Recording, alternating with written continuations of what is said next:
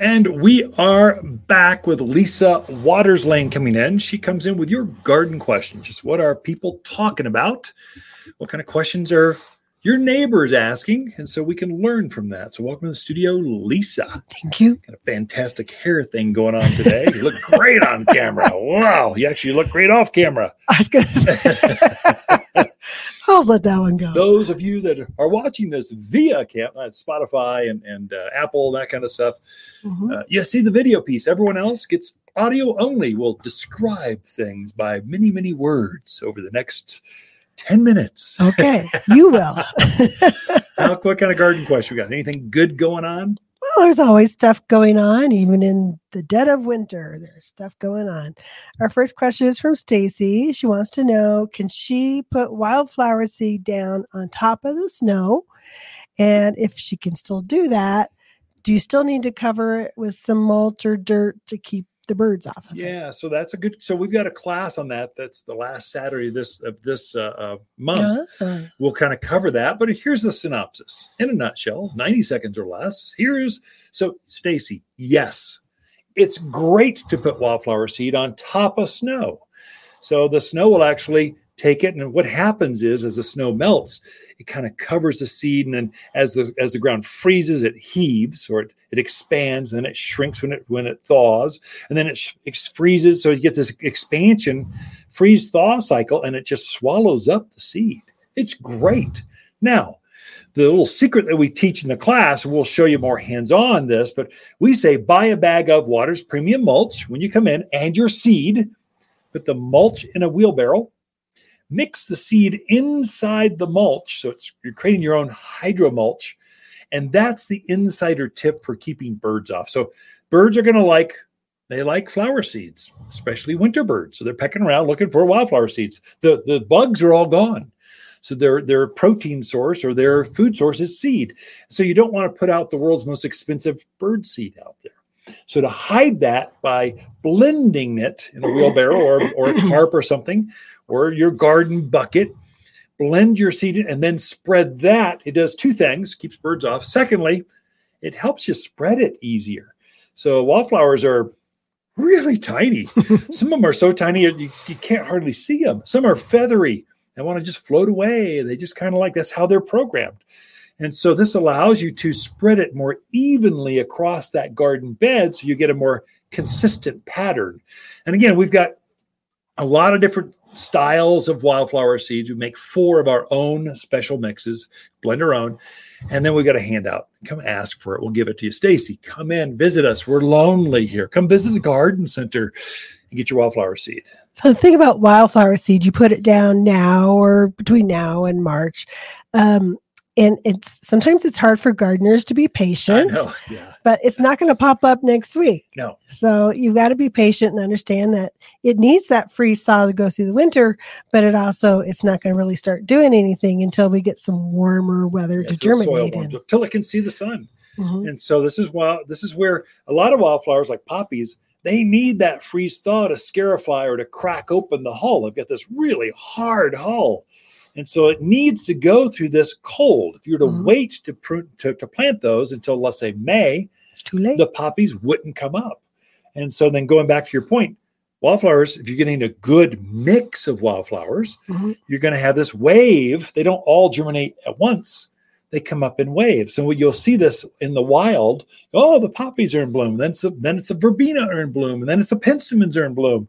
So they're they don't all bloom at once. They're coming up at different waves or times. They're giving each other the courtesy of, okay, I'm done. Your turn. You can now show off. You get all the butterflies and hummingbirds.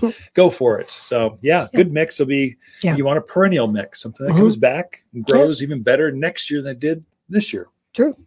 Okay, next question is from Lindsay. We'll see if I can get it out. um, she purchased some insulation covers to cover some of her roses and things that she thought were maybe a little more sensitive Okay. to the winter. Question is, does she leave those on all winter or is it something you put on, take off? Yeah. So, well, most things like roses don't need that much protection unless she's up in Flagstaff or something. We're, we're not the Midwest. I mean, I know we get four seasons, but it's pretty mild. And so the ground just doesn't freeze solid. If you're lower elevation, Prescott Valley, Clarkdale, Cottonwood, Sedona, you don't need that at all. They're fine. So it's a overkill. But if you're a gardener, you want to nurse your plants and take care of them more, it's okay. You can leave them on all winter. They're they're not going to be. I would say pull them off by March 1st, because by then we're still cold, but we're over that that bitter cold, and you'll see your roses, especially because you, you called that one out. You'll see the buds. You'll probably see leaves on at that point, especially if you're protecting them.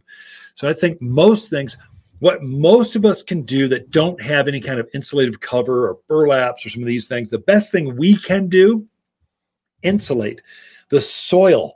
Keep mm-hmm. the soil from freeze and thawing, like we mentioned for the wildflowers. It heaves. It also heaves your roots out of the ground. So if you put it like a three inch layer of, of mulch, uh, compost, that will keep that ground from freezing and it insulates that plant probably enough at this altitude, insulates it enough to, and it's so much easier than covering things up with burlaps or bags or zippies or whatever they are. Mm-hmm. It's a, it's a more effective. The plants are happier and way easier for you. So anyway, that's so I have a question about that. If you're if you're say a rose um, and you're putting mulch around it for winter protection, does that need to be pulled back come spring yeah. or so to kind of help with air circulation? So it depends. So uh, you don't want uh, mulch or manures or, or or any kind of compost touching the barky area of a plant. Because mm-hmm. as it starts to grow and the, the ground activates there's some bacterial things that can feed off the sugar underneath the bark. So for roses i love shredded bark. That's mm-hmm. really easy it's breathable cedar tends to repel aphids and bugs. So we use a lot of that. We'll put it over top of the crown of certain plants and then come spring usually about march we pull that back just keep it over the roots. And so, mm-hmm. no, you should not have organic material touching the plants of the base of your trees, your shrubs. Your berries are really sensitive. They don't want anything touching their their mm-hmm. canes, which seems counterintuitive because they just come out of the ground like weeds. But yeah. they don't like they don't like mulch and compost right. to touch that bark. Okay. All right. Next question is from John. He wants to plant some fruit trees in his yeah, yard. John, right on. Wants to know is it still too early to be planting?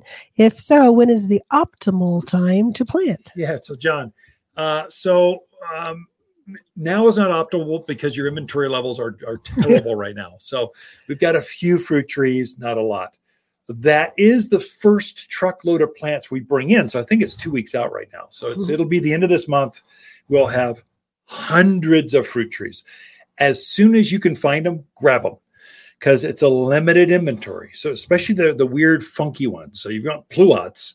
We're going to have like 10 of them all season. Grab them right away. Nuts, uh, uh, almonds, walnuts, grab them right away. Don't wait. Don't think about it. Just grab it. Don't and take it home with you or have us hold it while you think about where to put it because literally by the next weekend they'll be gone. And so if you've got, you know, McIntosh apples, we'll have lots of those. Honeycrisp, the number one seller, we'll have lots of those. Less pressure, but uh, as soon as you can find them, grab them. You can put them in the ground whenever. Uh, at that point, our ground does not freeze solid here. So we might get a little skiff of ice, the top layer, but it doesn't mm-hmm. freeze. So if those roots are, are kept from freezing, you're planting it correctly, you're watering it really well, John, go for it. You're in the planting season. I would say, ideally, fruit trees or, or actually deciduous trees, whether it's a blooming redbud, crabapple, robinia, uh, locust, maples, aspens, those plants, if you can plant those before they leaf out, mm-hmm. put them in the ground so when they wake up from their winter slumber, they kind of go, "Whoa, what just, where did I, what just happened here? I've I've, done, I've been I've been teleformed into the soil over here. Whoa, what just happened? So uh, they wake up and they're going, okay, well, it must be okay. I've wintered mm-hmm. over here. I'll just grow here, and so you have less transplant shock. Mm-hmm. It's ideal if you want any hope of fruit for this coming spring. You need them in before they leaf out. Um, anyway, that's we can go into more of that as far as what age, that kind of what varieties best. But your question was, when's the best time? Now as soon as you can find them. I'd say February, March, perfect time. Great question, John. Okay, Ken and Lisa Lain, the Mountain Gardeners. Be right back after this.